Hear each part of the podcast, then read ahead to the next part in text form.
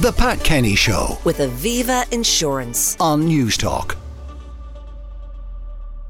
Cold weather has led to a significant increase in emergency department attendance for both trips and falls, as well as flu, RSV, and COVID, as those figures continue to rise. I'm joined in studio now by Colm Henry, Chief Clinical Officer, Chief Clinical Officer for the HSE. Colm, good morning and welcome. Good morning, Pat. Now, uh, tell us about those numbers rising. How significant is the rise? How does it compare to other years? We're seeing a significant surge in COVID 19 and uh, flu cases. Uh, the flu cases are up um, 92% in terms of ED atten- attendances at emergency departments from last week, and COVID 19 are up 77%. Wow. Uh, what we have seen compared to uh, last year is a bit of a lag. So the peak in flu cases last year came a couple of weeks earlier. We're expecting the flu cases to peak in the next week or two, but even after the peak, there'll be ongoing number of high cases. The, the graph just doesn't fall down very Yeah. quickly. It takes a while to go down. What are we learning about this year's flu? I mean, first of all, was the vaccine that uh, most of us got uh, earlier in the winter, was that appropriate to this particular virus? seems to be effective. Yeah. and certainly can prevent serious illness and that's the message for people. We, we would have preferred if people take it up as early as possible. It's still not too late. We'd encourage anybody who's eligible to come along. The COVID-19 cases on the other hand are driven by this new variant. It's not any more virulent or dangerous but it's more transmissible. This you remember this phraseology we used during the pandemic Pat of growth advantage. It's able to displace the other the other the other variants out. It's now the new kid on the block it's very transmissible, very easy to catch, um, the, um, and it's making its way through countries right across Europe and the United States, and is now the predominant variant. We expect those cases to remain high right through to the spring. Now, the question of this uh, COVID variant, it is not, as you say, more virulent. It's it's more transmissible, but people don't get that much uh, sickness from it. Um, what about the, the the vaccine again that many of us got earlier in the winter?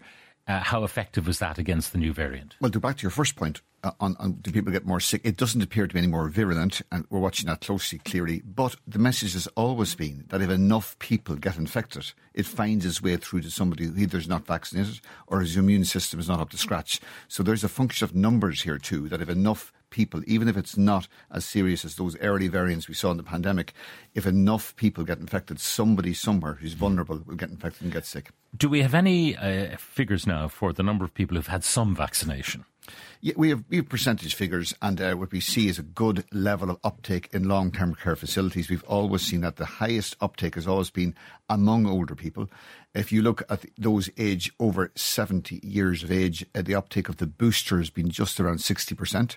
For those between 50 and 69, 27%. Now, there is a caveat there. This is for the COVID 19 uh, vaccine. There's a caveat there, of course, that people, if they've, ha- they've had infection the previous three months, they're, they're That's nice effectively with- a vaccine. it's it's your immune system gets a natural boost.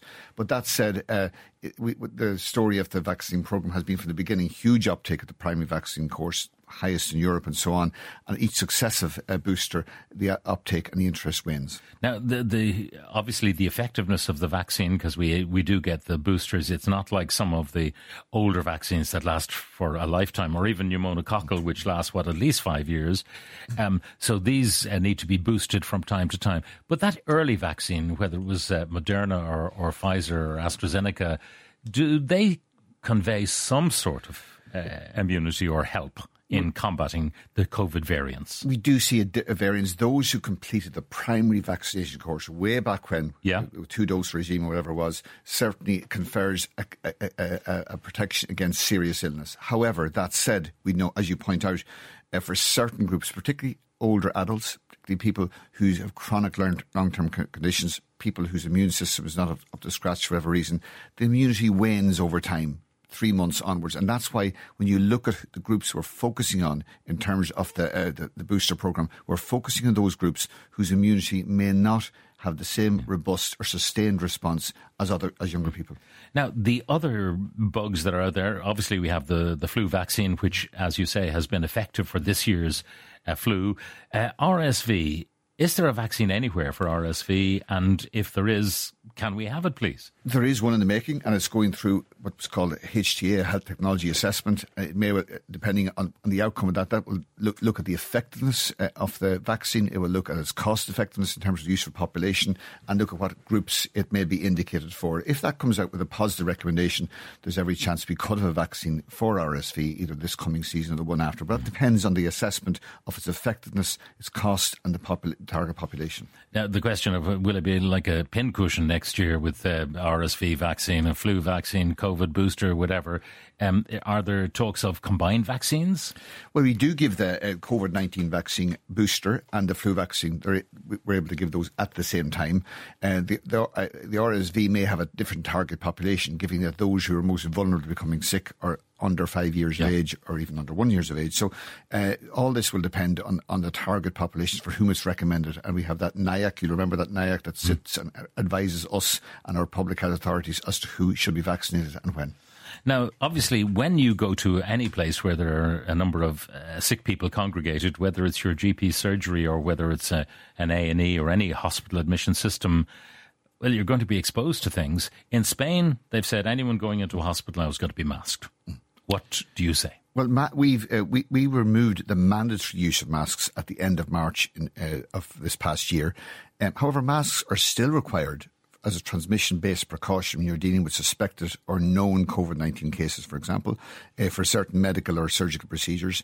And we've also said very clearly and, and, and emphasised this to all hospitals and healthcare uh, in our daily calls with them that if there's particular settings, such as overcrowded EDs, such as multi occupancy wards, where you can't be sure that somebody there doesn't have COVID 19, then the default should be for staff and visitors to wear masks. So people will find if they're visiting hospitals, uh, visitors, that they may well be asked to wear a mask in the emergency department, and if they do, I'd ask them to listen to the authorities and listen to the advice and to comply with what the recommendation is. Yeah, it's to protect themselves, but also they could be carrying something. They could be a carrier and breathing their bugs on a vulnerable person. Well, the message we've always given, Pat, is you never know how close you are to someone who's much more vulnerable than you, whether it's on a Luas, whether it's on a bus. And, and of course, the primary message, therefore, is if you're sick and you're spewing out virus, please don't uh, be the person who's the agent of transfer to somebody who's sick, vulnerable, who may, who may, who may get serious illness.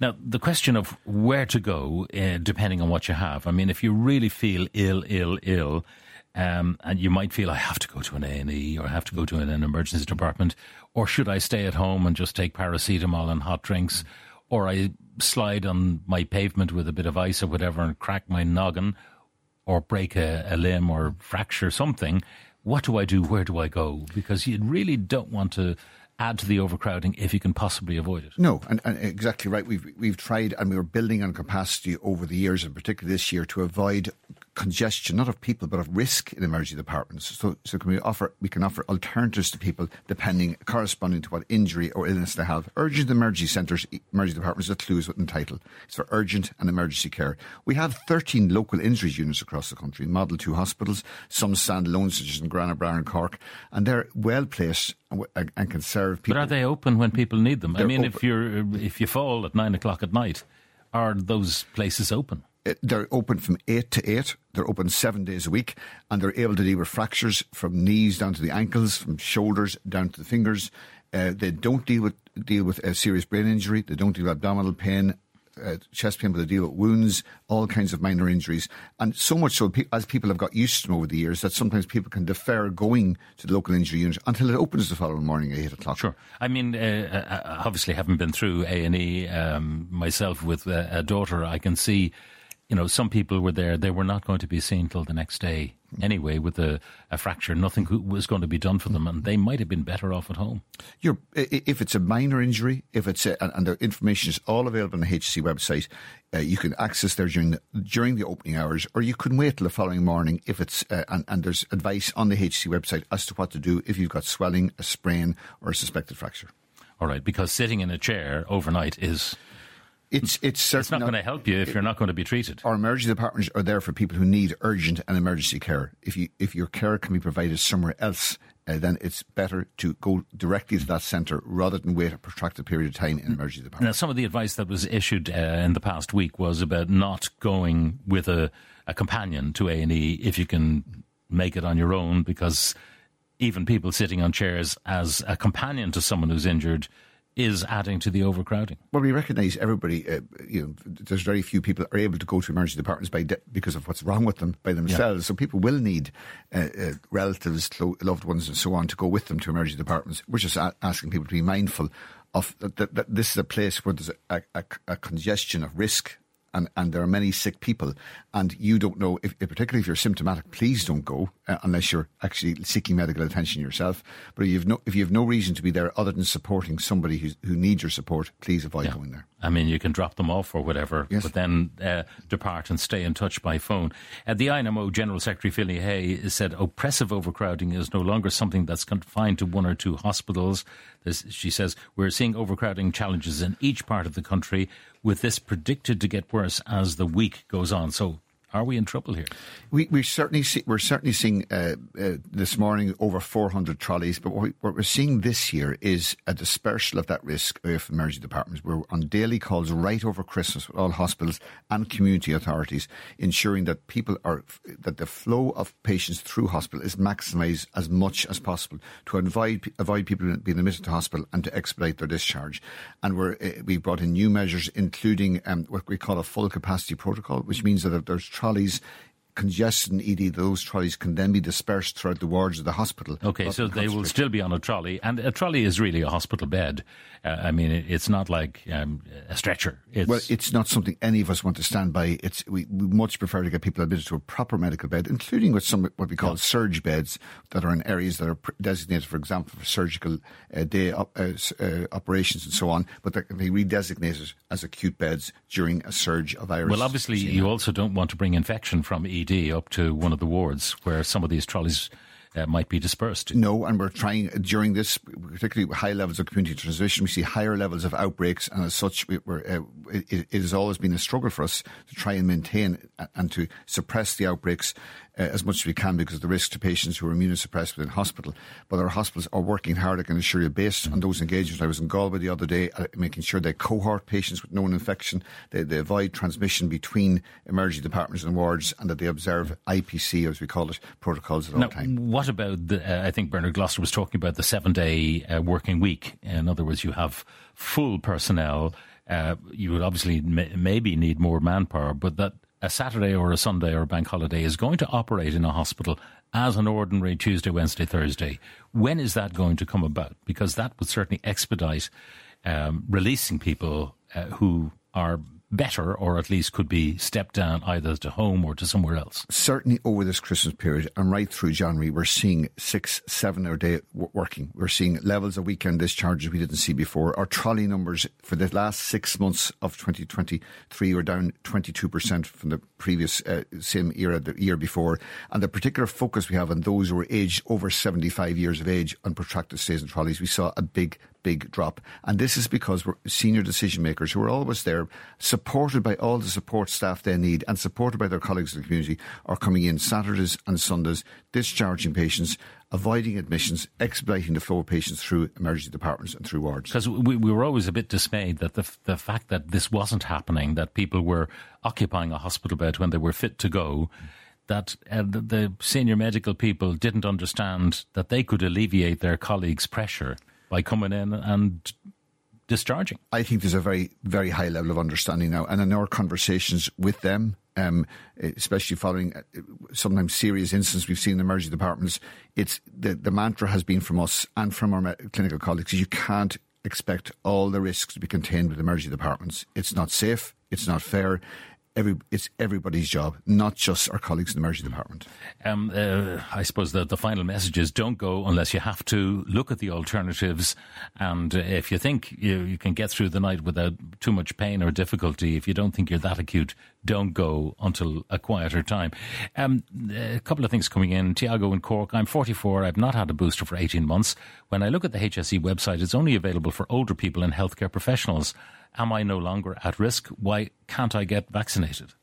Our advice with the vaccine, uh, right through the way we give the vaccines, uh, uh have been in, uh, with the NIAC advice, and NIAC set the National Immunisation Advisory Committee assess all evidence and advise that this population based system that we have in giving vaccines based on the highest risk. And their advice for COVID 19 for this booster season has been age 50 and above, and those age below 50 down to five years of age with underlying conditions. Can they get it uh, discretionary? Can they pay for it? In other words, um, well, it's not advised, um, and I'm not aware of how somebody can get it through a discretionary way. And one of the one of the foundation stones of our vaccine program with COVID 19 from the beginning has been this fairness and equity and based on public health principles. So we've always aligned ourselves with NIAC advice. Uh, final two questions. Uh, uh, certain countries are testing for the level of antibodies before reboosting. Any plans here?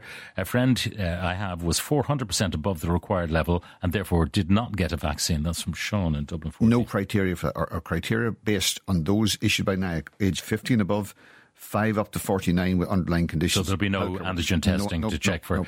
and the last question is Will there be a spring booster, and if so, when? There may be, and that's uh, again up to the National Immunisation Advisory Committee, who will assess the pattern of virus transmission, any new variants, uh, and they'll advise us the groups that need to be vaccinated and what vaccine needs to be used. But there's one in development. Is there a, a you know a... constantly adapting, and they're constantly adapting to new variants as the virus continuously tries to elude the last vaccine the vaccine needs to develop uh, uh, uh, continuously to respond to that. Colm Henry, Chief Clinical Officer for the HSE. Colm, thank you very much uh, for joining. The Pat Kenny Show with Aviva Insurance. Weekdays at 9 a.m. on Newstalk.